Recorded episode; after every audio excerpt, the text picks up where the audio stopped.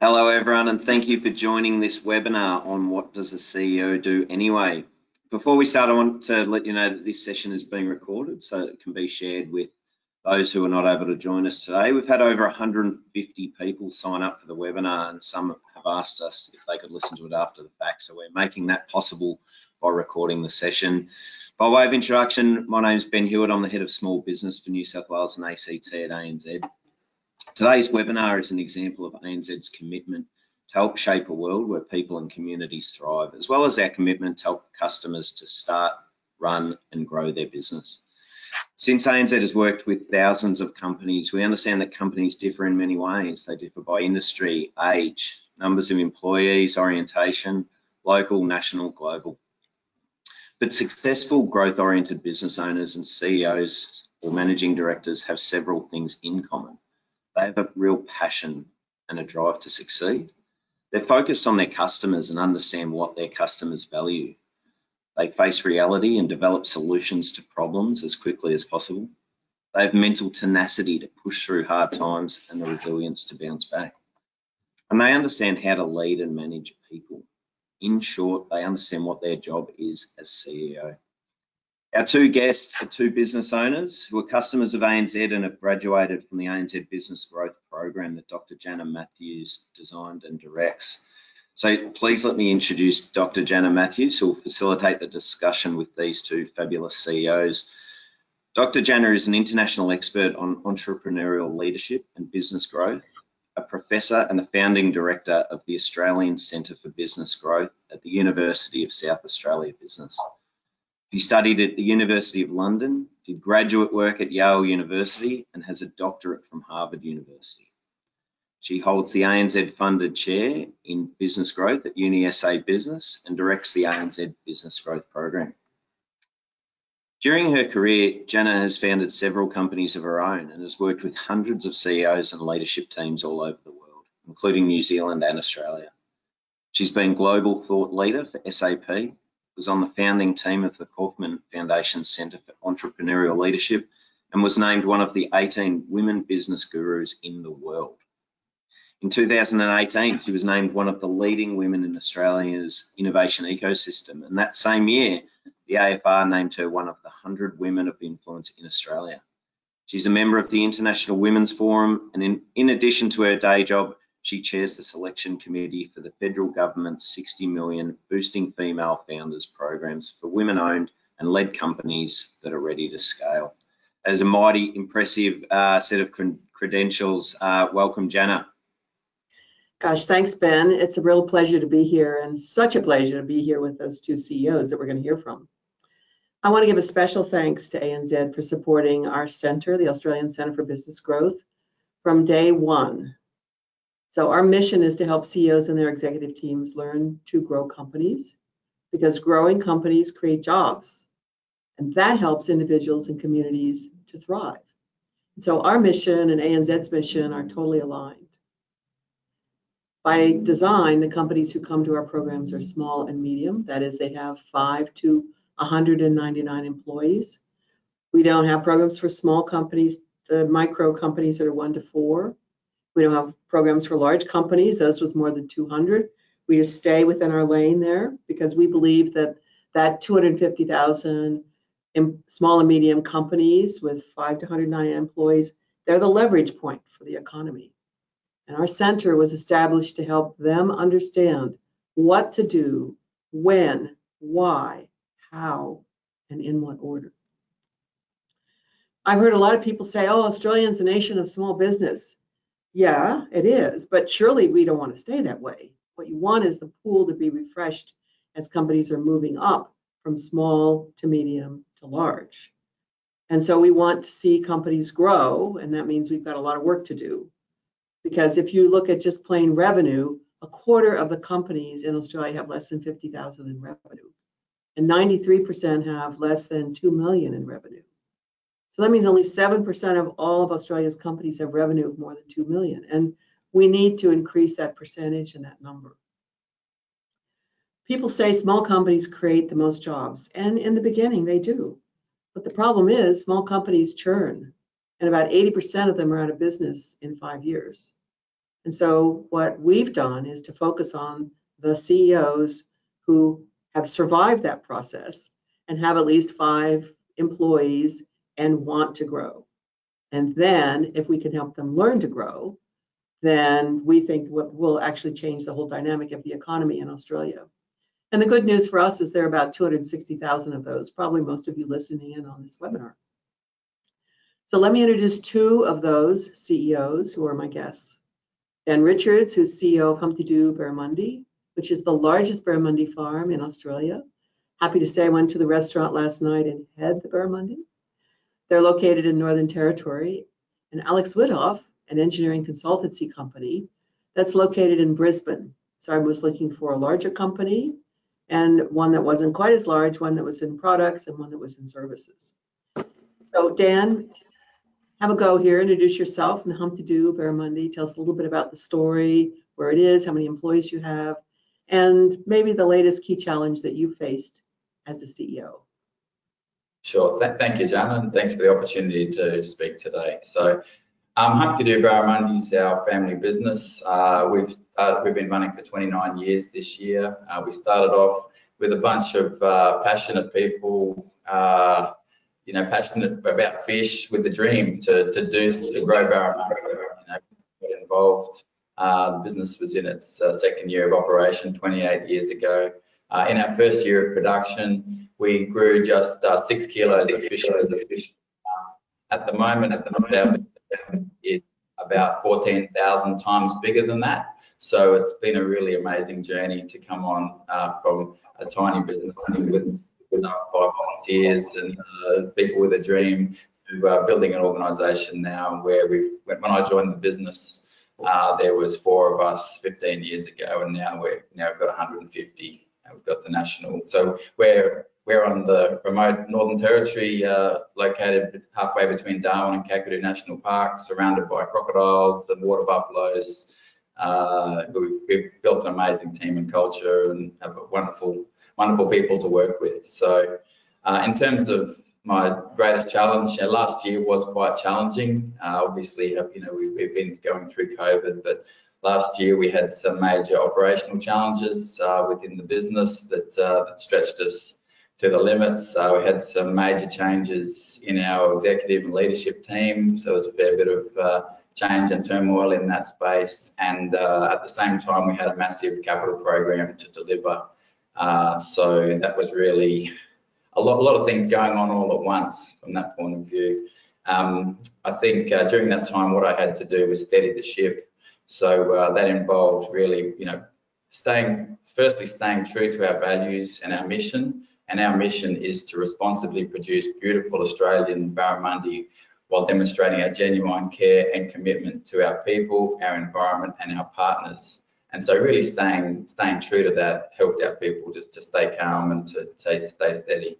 Uh, I had to uh, put my shoulder to the wheel and so our team could see that we're still being true to who we are and what was important and then to work with them to build a plan out of the uh, out of the challenges we were having uh, together so that we all aimed the plan and came out the other side. So right now I'm pleased to say things are looking pretty bright touch wood. Don't you love it when there's a happy ending because you did the things right? The things you're supposed to do as CEO steady at the tiller do the plan, get everybody on board, and then execute. Okay, that's kind of like a, the first little secret. Alex, let's go to you. So CEO of Withoff Engineering, a consultancy in Fortitude Valley, recently opened an office, second office in Queensland. You're, you're not a family business at all. So tell us a little bit about your origin story and where you are and what you've done and, and a key challenge that you've faced this last year. Yeah, thanks. Um, yeah, so started the business from the beginnings about 12 years ago. Um, I was initially an engineer with uh, did my mining as a as a graduate, and then moved my way through into the utility sector, water and wastewater, um, and did about 10 years of that working for the local government. But uh, they changed their the way they do business. Um, they used to design everything in house, and I love designing, so um, was an opportunity for me to start my own business and do the design work that they still needed done, but work for them. Uh, initially, I'd do outsource myself as a project manager while bidding for work and doing work at night times and took a couple of years to get enough a pipeline of work to get uh, enough work coming in to hire some staff initially out of the basement in, in the in my house and then yeah about three years in got enough work and hired a graduate hired a drafty and really the startup phase and got a little room and um, yeah continue to to keep busy and win more work. Um, and yeah now we've got 40 people. We've got um, three directors on board uh, in addition to myself. Uh, we have an employee uh, employee share scheme so that uh, we've got our employees invested in the company which really motivates them to to keep them the projects on on track um, because they're all invested and they've all they've all bought in. Um, the biggest challenge I've had in the last, uh, other than COVID, everyone else has had that as well, um, would be starting starting that second office in January, um, which is pretty much when the Queensland borders opened up, and uh, yeah, that was um, pretty hectic. And so, but we've it's doing really well. We've got um, the, the, client base up there is expanding, really getting a lot of uh, traction with a lot of uh, of the key stakeholders and um, people within that in, uh, organisation wanting our business. And yeah, we've pretty much doubled our revenue from that stream in the last six months. It's really good. Did you move some of your people from your um, Fortitude office up there, or did you hire all new yes. people up there? Yeah, we had uh, had a had a lineup of people who wanted to go live on the Sunshine Coast. Um, it's a it's a lovely place to live, um, and uh, so we've got a few people driving up there now, and we've got the, the, the office set up so that we can go up there one or two days a week, but still come back. We didn't want them losing touch with our our head office um, and the culture that we have, but um, the way we wanted to start our second office is to seed it with people already ingrained with our culture and how we work. Um, I didn't want to hire a bunch of new people and, and have them go rogue up there um, really needed people who understood what we stood for and what we did um, to be the, uh, the, the guys that, and then uh, we'll be driving up there as well, all the directors as needed to meet the right clients in the right time and get projects across the line. Um, but now it's going really well. Good. I, I just wanted to make that point that to be able to transplant your culture is a much easier way to open a new office by taking some of your people there. It's almost like an amoeba that splits itself as opposed to trying to find somebody else and ingrain them in what's going on in the company. But I digress. Okay, so before I go any further, for those of you who are listening, I want to remind you that this is downloadable. And this is a little kind of a worksheet that you can work through with us as we're going through these stages of growth and talking about how the roles changed in their companies and what their responsibilities are as well. So we've designed these webinars as kind of getting inside the heads of the business owners and sort of seeing the world through their eyes. So we'll be looking at what Dan and Alex have done. I'll be doing a little riff and then we'll be talking about what they have actually done in the particular stages of growth because it's really important that you understand your role as CEO actually changes as the company goes through its stages of growth. So let's start at the beginning. Let's talk about startup. In startup, you do everything Alex talked about that in the basement, doing everything. Dan was there when there were four people selling the fish, growing the fish, feeding the fish. You make all the decisions, you do it all, and that's exactly what you're supposed to do because you've got to figure out which customers want your product. What are they willing to pay for it? Um, do they want to buy it in store or, or in the office or on the web or on regular delivery service? How are you going to market this? Are you going to do this directly, online, social media, website, TV infomercials? Ads in magazines and, and newspapers or speeches or thought leadership or or through channels. I mean, how are you going to get this word out to people that you have the product and get them to want to buy it from you? In short, you're trying to figure out the product market fit and how to get customers who are willing to pay and then how to attract the right kinds of employees to enable the company to actually deliver the product or service.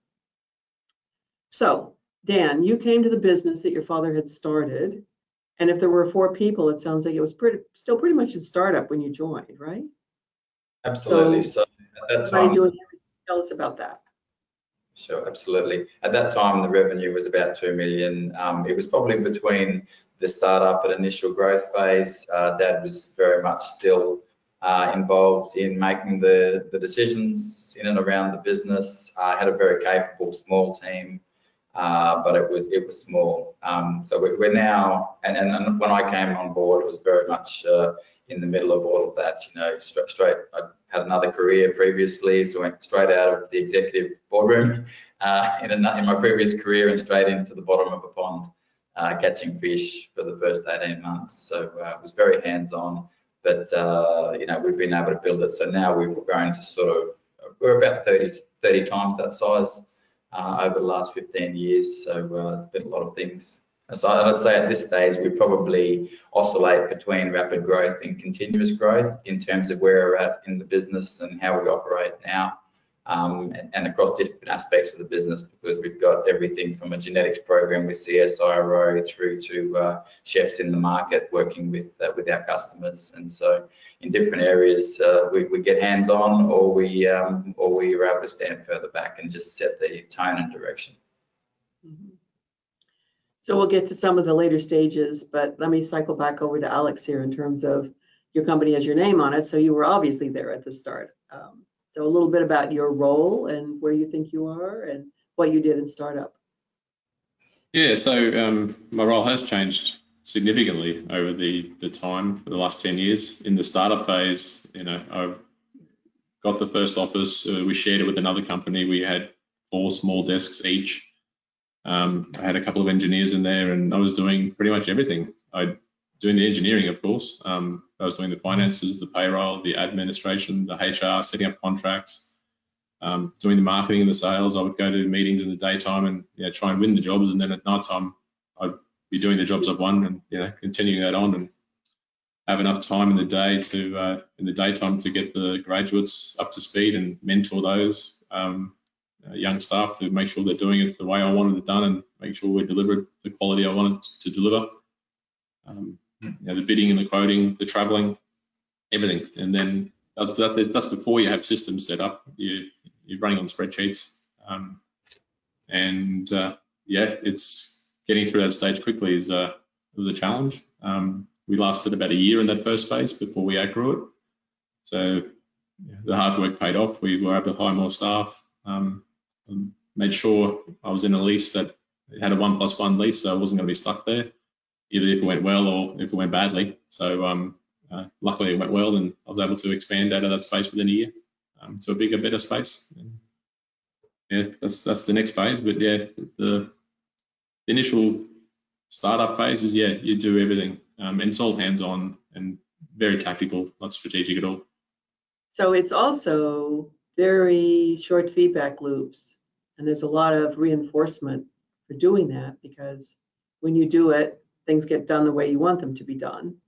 And it's almost a self-fulfilling prophecy. The more you do, you just try to do what all those things more quickly, and you think that is your role. I am supposed to do all these things. I just have to figure out, oh, I can do them in the evenings. Oh, I'll extend that into the weekends. I'll, and suddenly you run out of time. There's no time to keep doing faster, faster, more, more of the same thing. And it wasn't until I had a board member say to me, you can't keep doing all those things yourself. Either you need to change or you need to bring in a CEO because you've been positively reinforced with the doing and you've got to stop doing that and move into the thinking. And I was shocked because I thought what I was supposed to do was to keep doing. Everybody that I'd hired expected me to be the doer and make all the decisions. And so that's an issue, isn't it? Um, you get reinforced and positively think that is my job. So I was working with the CEO in the States and he, he said, I looked out my window one morning and I saw eight people waiting for me to tell them what to do. And I thought, man, we can't grow like this if everybody depends on me telling them what to do every single day. And so, you know, what am I going to do? Well, I don't, well, I don't know. Maybe I'll ask them what they think, what they think they should be doing. And sure enough, he pushed back and he said, Well, what do you think you ought to be doing? What do you think the decision is? Or what do you think the answer is? Because we can't all depend on me all the time being here to make all those decisions. And that was very hard for him to do. He actually put a little piece of paper on his mirror when he was shaving in the morning in practice. He had a plexiglass thing on his, you know, it's just he steps into making the decision or telling people what to do. He glances at that and says, Oh, no, I'm not supposed to be doing that. I'm supposed to be asking them what they think they need to do. And so this, this capacity to stop the doing, which is a hallmark of startup, and telling others what they need to do, as opposed to beginning to delegate tasks to people so that your job is not solving the problems.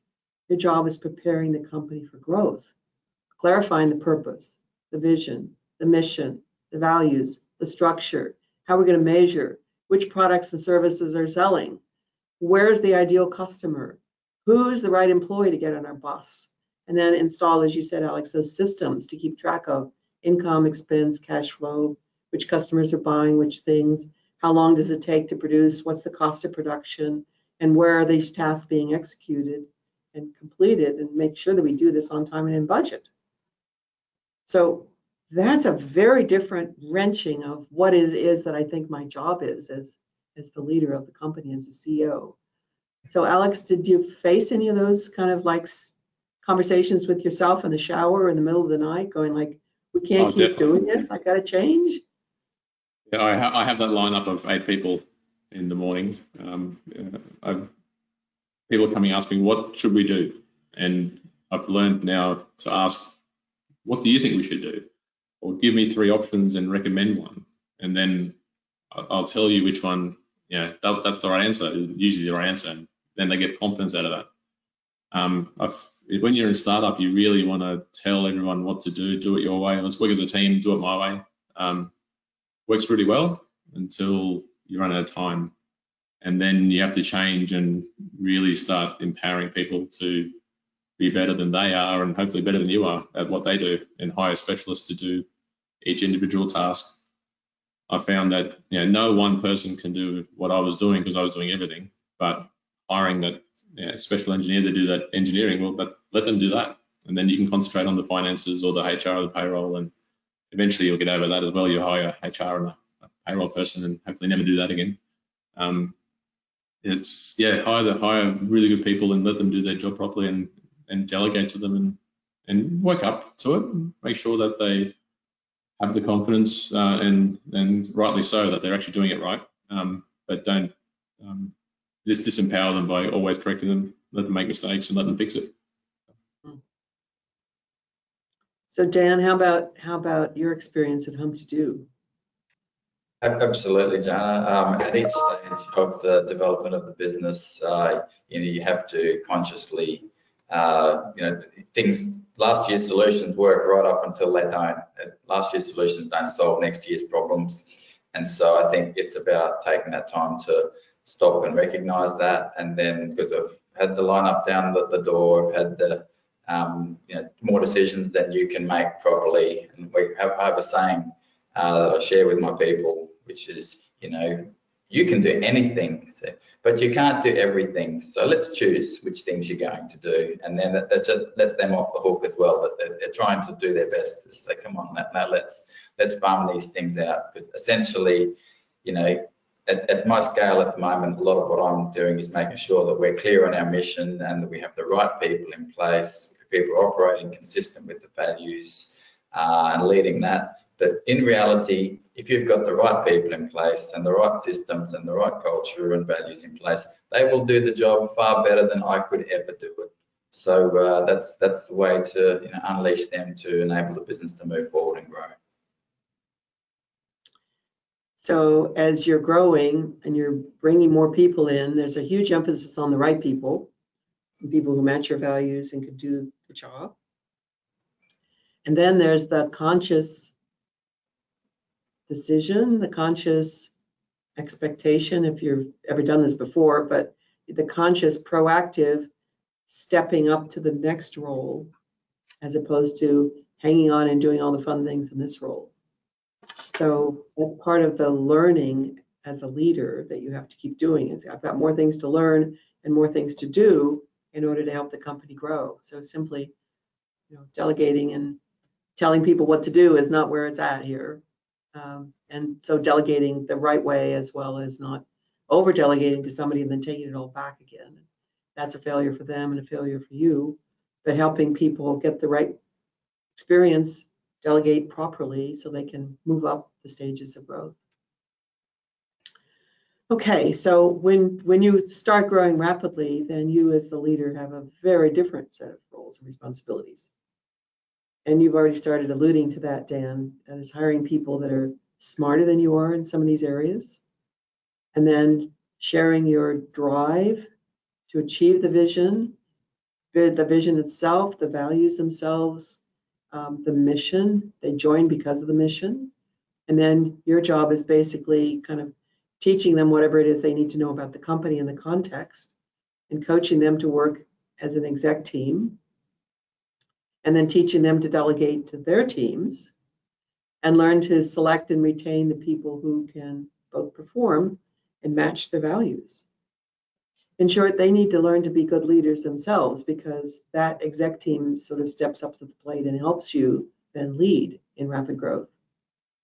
So they have to be good at managing the functional areas, if it's finance or marketing or sales or product development or managing the fish or, or uh, um, engineering drawings, whatever. But their role is also to help you communicate these things about the mission, the purpose, the values, the plan with employees and external stakeholders, to drive the planning process and do the quarterly plans and then execute. So a good friend of mine who's head of a very, very fast growing fintech company. He noted, you know, working in a fast growth technology company is all about being comfortable, being uncomfortable, executing on your plans. And I always say in really fast growth, each quarter is equivalent to a year in a normal company. And so he said, not planning more than a quarter ahead, because in high growth, it's very hard to predict what's going to be happening. So getting people executing quickly and preparing yourself for what you don't even know. That's the uncomfortableness of not knowing what might come after the third month, the fourth month, the fifth month in terms of new opportunities, new new places to go with the company. And somewhere along the way, there's going to be some kind of turbulence. Could happen before fast growth, could happen during fast growth, could be from external events, things like bushfires and the floods you're going through, and supply chain disruptions, and containers stuck in the Suez Canal, and containers that cost now five times what they used to cost. It could come from within the company, it could be cyber attacks take you down, or product that doesn't pass quality assurance, or a customer that goes bankrupt. I've had all these things happen to companies I've worked with. And it could also be personal you go to the doctor and he said, oh, that health problem on your heart that your father had that killed him, you've got that same little problem. We're going to operate tomorrow. Or you have a partner that says, um, I'm getting divorced. I have to sell my share of the company so I can settle with my ex-partner. Or you get a phone call that your dad has died and unexpectedly and you have to go take care of his affairs. Or your daughter has this brain tumor and is going to be dead in three months, and you don't even know that until she has blackout. So these are personal things that can happen that impact your ability to grow the company. If you have a team, if you have those strong systems, the company will be able to come through turbulence. But if you don't, you know, when we talk about being up the stream without a paddle, that's not a good place to be. And they say what doesn't kill you makes you stronger. But some companies don't always emerge from this turbulence stronger. Some are weakened beyond repair if you get stuck in the vortex of less revenue leading to employee layoffs. There's no profit to reinvest, customers now defect, and so it's a downward spiral of decline. So Alex, let's let's start with you here, going through rapid growth. Have you hit some turbulence? And oh, most definitely. Yeah, so the, the growth that we're currently experiencing is we're, we're targeting new disciplines. So we, we've got a civil engineering group that's joined us and they're in their own little startup phase and we've grown them from one person to now a team of eight over the last year. So that's coming on quite quickly. Um, we're geographically expanding to a new office. Um, and we're also, uh, rather than just focusing on the water industry, we're also doing some manufacturing. So we're getting new types of clients as well. So we're pretty much expanding on three fronts, um, all while hitting uh, some of the normal common turbulences that people have, you know, the, the COVIDs, um, the flooding. Uh, flooding's actually a little bit interesting for us because it creates more work for us. So we actually, um, you know, that, that mixes up with COVID. The resourcing to get resources now is actually quite hard. So we, you know, I think Dan sells fish. Well, we sell engineers. So we got to find engineers to sell. Um, and we can't just get anyone. We have to get the good ones. And so that the recruitment and retention is, is key for us. And retention is very, very high. We've had hardly anyone leave us, which is a good sign, hopefully, that they like working with us. Um, even in the recent times, there's, there's been no mass exodus. Um, but yeah, I had a personal um, turbulence. I had back surgery six weeks ago, and I was out for four weeks. Um, I was on on the phone in my bed talking to people, but I didn't go to the office for four weeks. Um, and February and March were the two highest sales months on record. So it looks like the team's doing really well without me. I might, might stay away longer. It, um, but uh, I did notice when I went back, it uh, they were all happy to see me, which is comforting. And um, it, yeah, I have been able to, I guess, start to fix up some of the stray frayed edges where people were running at their limits and helping them and getting them across the line. And, and but it has been good to see them really succeed without me, um, even even though it was for a short time. So they definitely had you know, there will be turbulences. We've had you know, state government resumed our second office and we were forced to move. Um, so then I'm all of a sudden I'm focusing focusing on that instead of growing the business. I'm trying to work out where we're working from in six months' time. Um, and then yeah, so it's there will be challenges, but yeah, if you have a plan, you stick to it.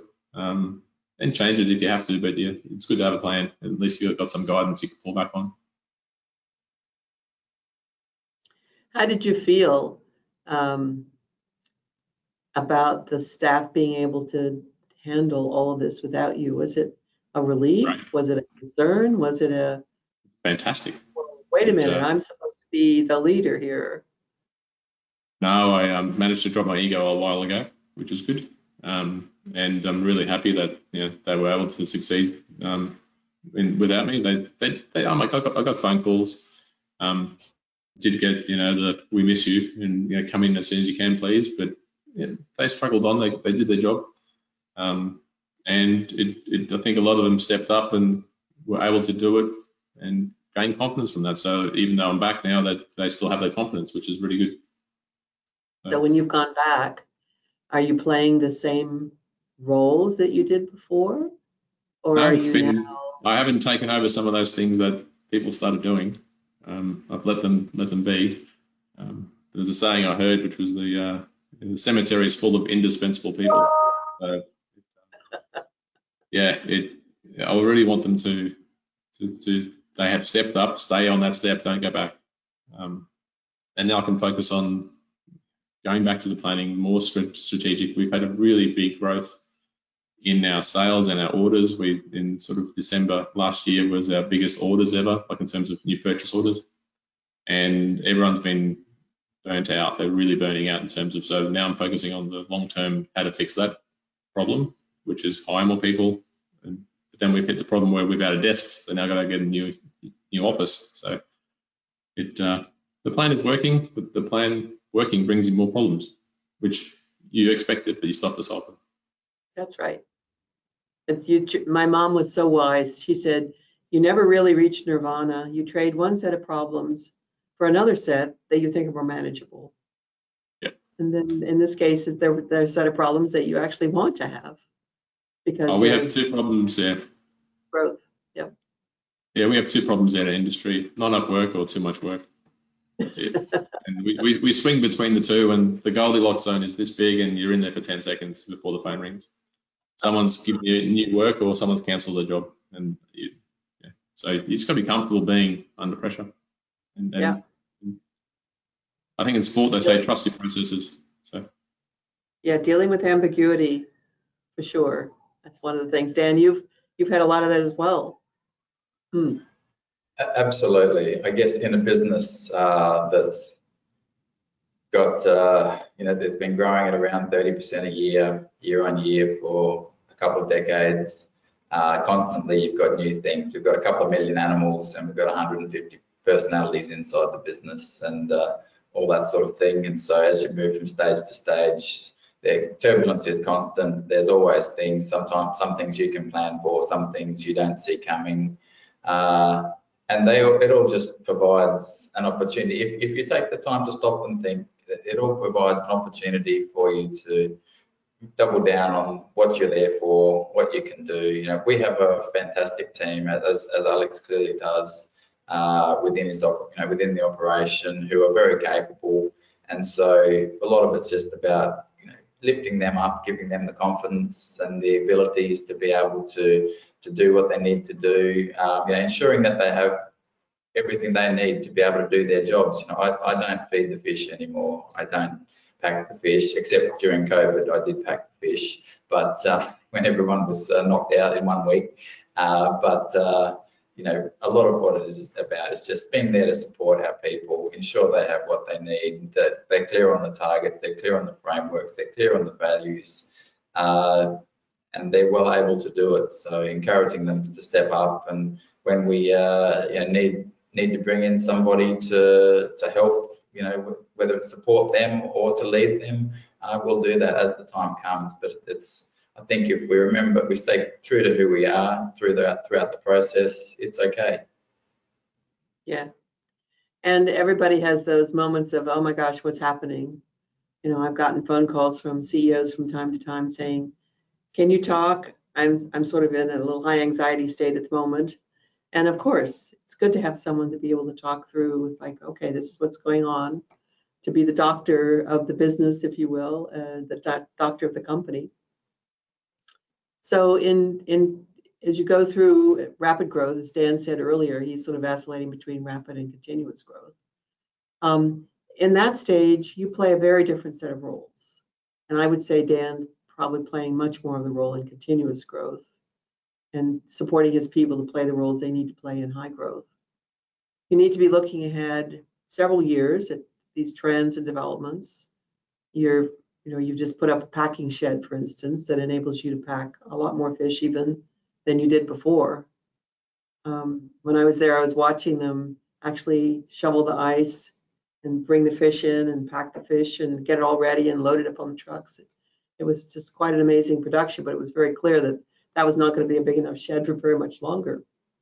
So you've got a big, big shed. You you're good at change management because a lot of times people are reluctant to change they work so hard helping you do this. And now you're telling me that this isn't what we should be doing anymore. We should be doing this. Well, well, wait a minute. I, I tried to work and be successful. You're telling me that I was wrong or were you wrong? And so, no, you need to help them understand that the context is different. The company has grown. And so what we do needs to be different. And all the things that we did then, that was the right thing to do. But now we need to do this and change can be better and what we're experiencing. So we do need to change and get them comfortable to change. You also need to reorganize and rebuild the organization because some of the people on your executive team may leave. They may leave, they may retire, they may have health problems, they may, you know, their spouse goes off and gets a job, they may decide they want to do something else with their life.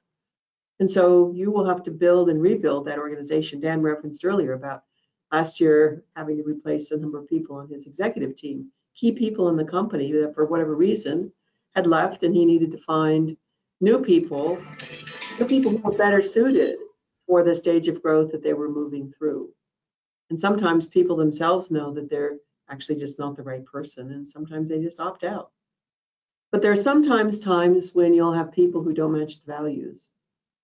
And you've got to be very clear about what's that bright white line in that organization with regard to your values and expected behavior. And on the same token, the flip side is you need to reinforce positively, saying call outs and kudos and emails the people who are acting the way you would expect them to with good behavior that enables you to be a healthy, productive company that continues to grow, meet your goals and your outcomes. So talk a little bit about how your role has changed, Dan, in continuous growth. And Alex, um, I'm sure as you're looking ahead, you'll be thinking about what I need to do to be able to step up so I can pull the company up into continuous growth. Absolutely. So I think um, one of the things that, that I do is I, I schedule in time uh, at diff- different intervals through the year and even through the week, just to ask the question, what is the appropriate role for the CEO to do with where the business is at today and, and what is it, you know, and where it needs to go next. And so very much take that conscious time to stop and think and, uh, and ask those questions. And obviously, uh, to deploy a lot of the knowledge that we've been able to uh, to develop and learn over time, including you know, from your very generous uh, sharing of your time, Dr. Jana, uh, in a lot of that. And you know, we've had some late night phone calls around uh, you know what what we should do next and that sort of thing. So you know, that's the having uh, wise people around to uh, to share share problems and uh, you know help to give you perspective can be really valuable as well. So um, certainly for me, that's the thing of stopping, thinking and uh, you know and bring people on the journey. Mm. And thinking how to organize and reorganize and the new people that you need to bring in and which new roles as the company grows. Um, which new partnerships you need to be developing.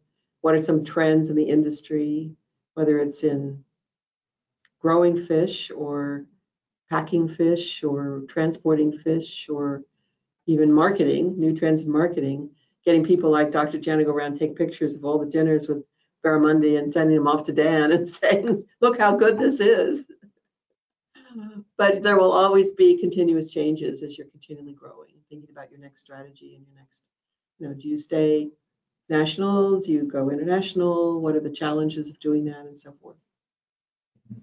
Alex, any any kind of commentary there from you as you're thinking about going in and eventually moving into continuous growth? Yeah, it's it's how to get myself out of the day to day, more of the rapid growth coaching, um, the, the, planning and the communicating with the staff, but more to be more strategic. Um, Dan said, taking the time out and working out what does the company need from me today, um, but also working on a formalized, you know, multi-year plan. What do we want to achieve? How are we going to achieve it? And then what are the individual tasks to do that? Um, a lot of that really good uh, planning tools that came out of that course, utilizing those more effectively, um, but hiving off that time to do that work.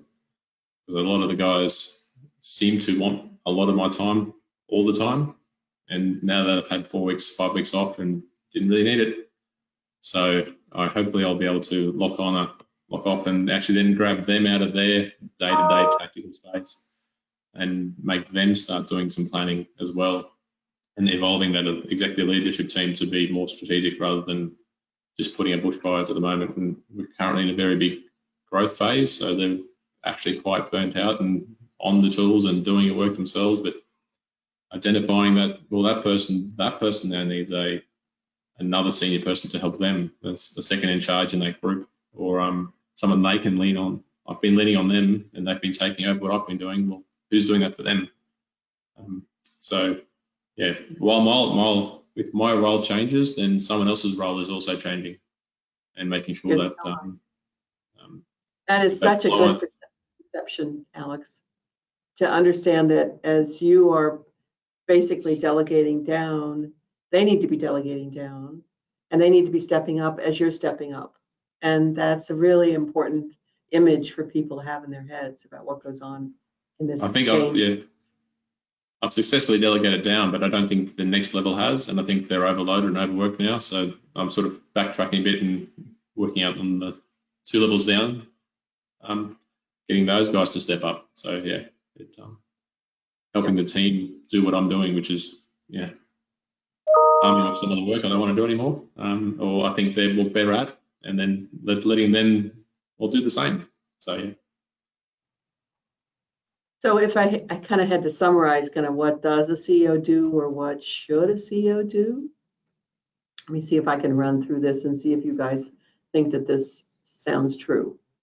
So as soon as you figure out what are the products and services that your ideal customers want, at what price, and where and how they want to acquire them or buy them, then you need to stop doing those tasks. There are lots of things for you to do, doesn't mean that you're just twiddling your thumbs wondering what to do.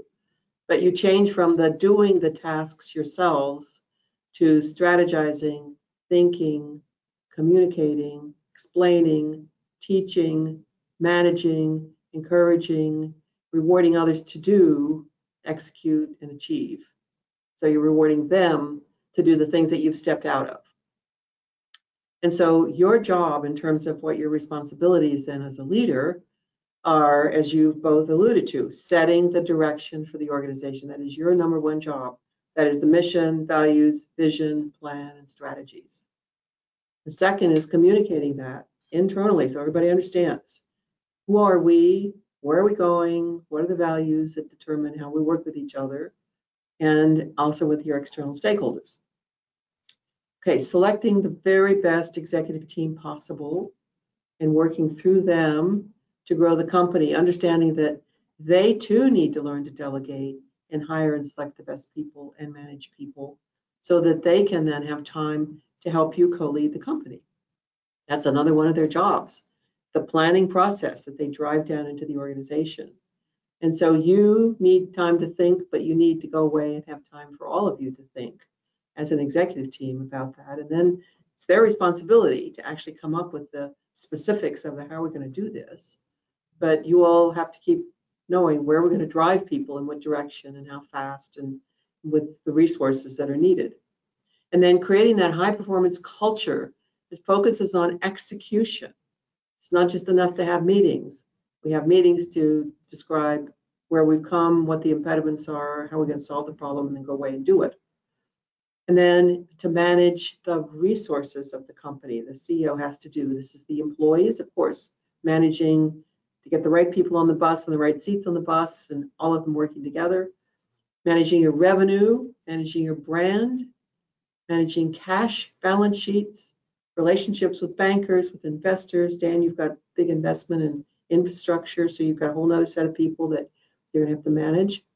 You have board members, you have suppliers, vendors, accountants, lawyers. There's a lot of people that are involved that can be incredibly important resources to you. But that just doesn't happen automatically. You have to actually consciously manage and call them and follow up and you know work it. And so while you're doing all that, you need to be sure that the organization is aligned and well governed. You need to keep people focused, not distract them with lots of shiny, bright new ideas and cool things. Continually acknowledge the contribution, like Dan talked about, of telling them they're doing a great job. Thank you so much. This is wonderful. As Alex said, what do you think you should do? And that is what helps you maintain the energy and the speed of acceleration that's required for fast growth. So if I had to summarize in just a sentence, you actually do less and less of the things that made you successful in the beginning. And you do more and more teaching other people what they can do. And you focus on the things that very few people can do, and you deal with the exceptions. And that's a radically different change than the guy who's in the basement uh, trying to figure out how to do the job in the daytime and do extra stuff at night. And so if you do this right, then you're going to teach people how to basically run the company while you're in the hospital. And you're going to have a decreasing number of decisions, but they're going to be the most critical decisions. And so you'll spend time listening and teaching and thinking and sharing decision rules and helping people, your direct reports, stop the doing, start the delegating, and become better leaders themselves. Do you think I have have it quite right in terms of what the role of the CEO is as it plays out for you too? Absolutely. I think uh, it does change as you go. You know, when when you're in startup, it is appropriate for you to do everything uh, and when you're when you're much bigger, it is appropriate for you to stop you know stop doing those things and to really think about how you can how you can lift people up, how you can set the direction and the tone, and not do the doing. Yeah, I found that um, while I'm doing less and less or of the engineering, I do find it is good to go back sporadically just to make sure it's still happening the way you think it's happening, the way it should be happening. Um, so you, you, do touch touch on that, but it's very very far in between now. And engineering, which I love doing, is uh, now I love engineering management and and and mentoring others to to be great engineers. That's what I'm yeah, I'm really enjoying at the moment. And you know, also planning ahead of working out. Well, I've changed a couple of times now, and what do I need next? And you know, well, how do I get that information? How do I get that knowledge? And working out, do I need to talk to other people? Uh, you know, networking, going on courses, and making sure who do I need to hire. You know, if I can't do that work, then who do I get? You can get um, really good consultants to come in in terms of you know, lawyers, accountants. I'm not going to go and do an accounting degree. That's not my job. But um, yeah, make sure you got the right people around you and and learn what you need to learn next for where you want your business to go. It sounds like you're into the three pearls of wisdom to share here with as we close out this and then turn back to ANZ. I guess my first one would be um, culture is king. Like, you, you, everyone has to be aligned with you know how you want people to behave, and the in my case in particular, my name is on the company. They're representing me, and you know, every time they talk to our clients, they have to behave how I want them to behave, or how we want them to behave as a as a as a team. Who do we represent? What are we doing? That's how you behave. So if anyone anyone doing not doing that needs to uh, either you change the person or you change the person. So um, second one would be to expand your knowledge, go on courses and and and learn um, and have a plan. And so you can fall back on it when times are really turbulent and you go, well, okay, what what do I need to do? It's okay. Um, this is what we said we would do. This is where we're at with the plan. Does it need to change? But you have that fallback and that reassurance that in quieter times you have had a good think about it and that's what you want to do. This is the right thing to do. Awesome. Okay, Dan, top that. So yeah, for sure. Uh, as uh, Alex said, uh, I guess for, for me, um, you know, it's been about investing in learning, investing in my learning, investing in the learning of our team to help lift us all up to the level that we need to be operating at to enable the business to grow through the next steps and beyond. So in our, in our case, we did uh, did the program with Dr. Jana and found that to be tremendously valuable and uh, still refer uh, to the terminology and to the resources that we, we uh, got through that program. So it was invaluable for us. So thank you. Um, taking the time out to use the knowledge and to think about what's next, uh, to share, you know, to and, and to be very conscious about what you're doing, to be consciously competent, I think is good rather than, uh, you know, seldomly lucky.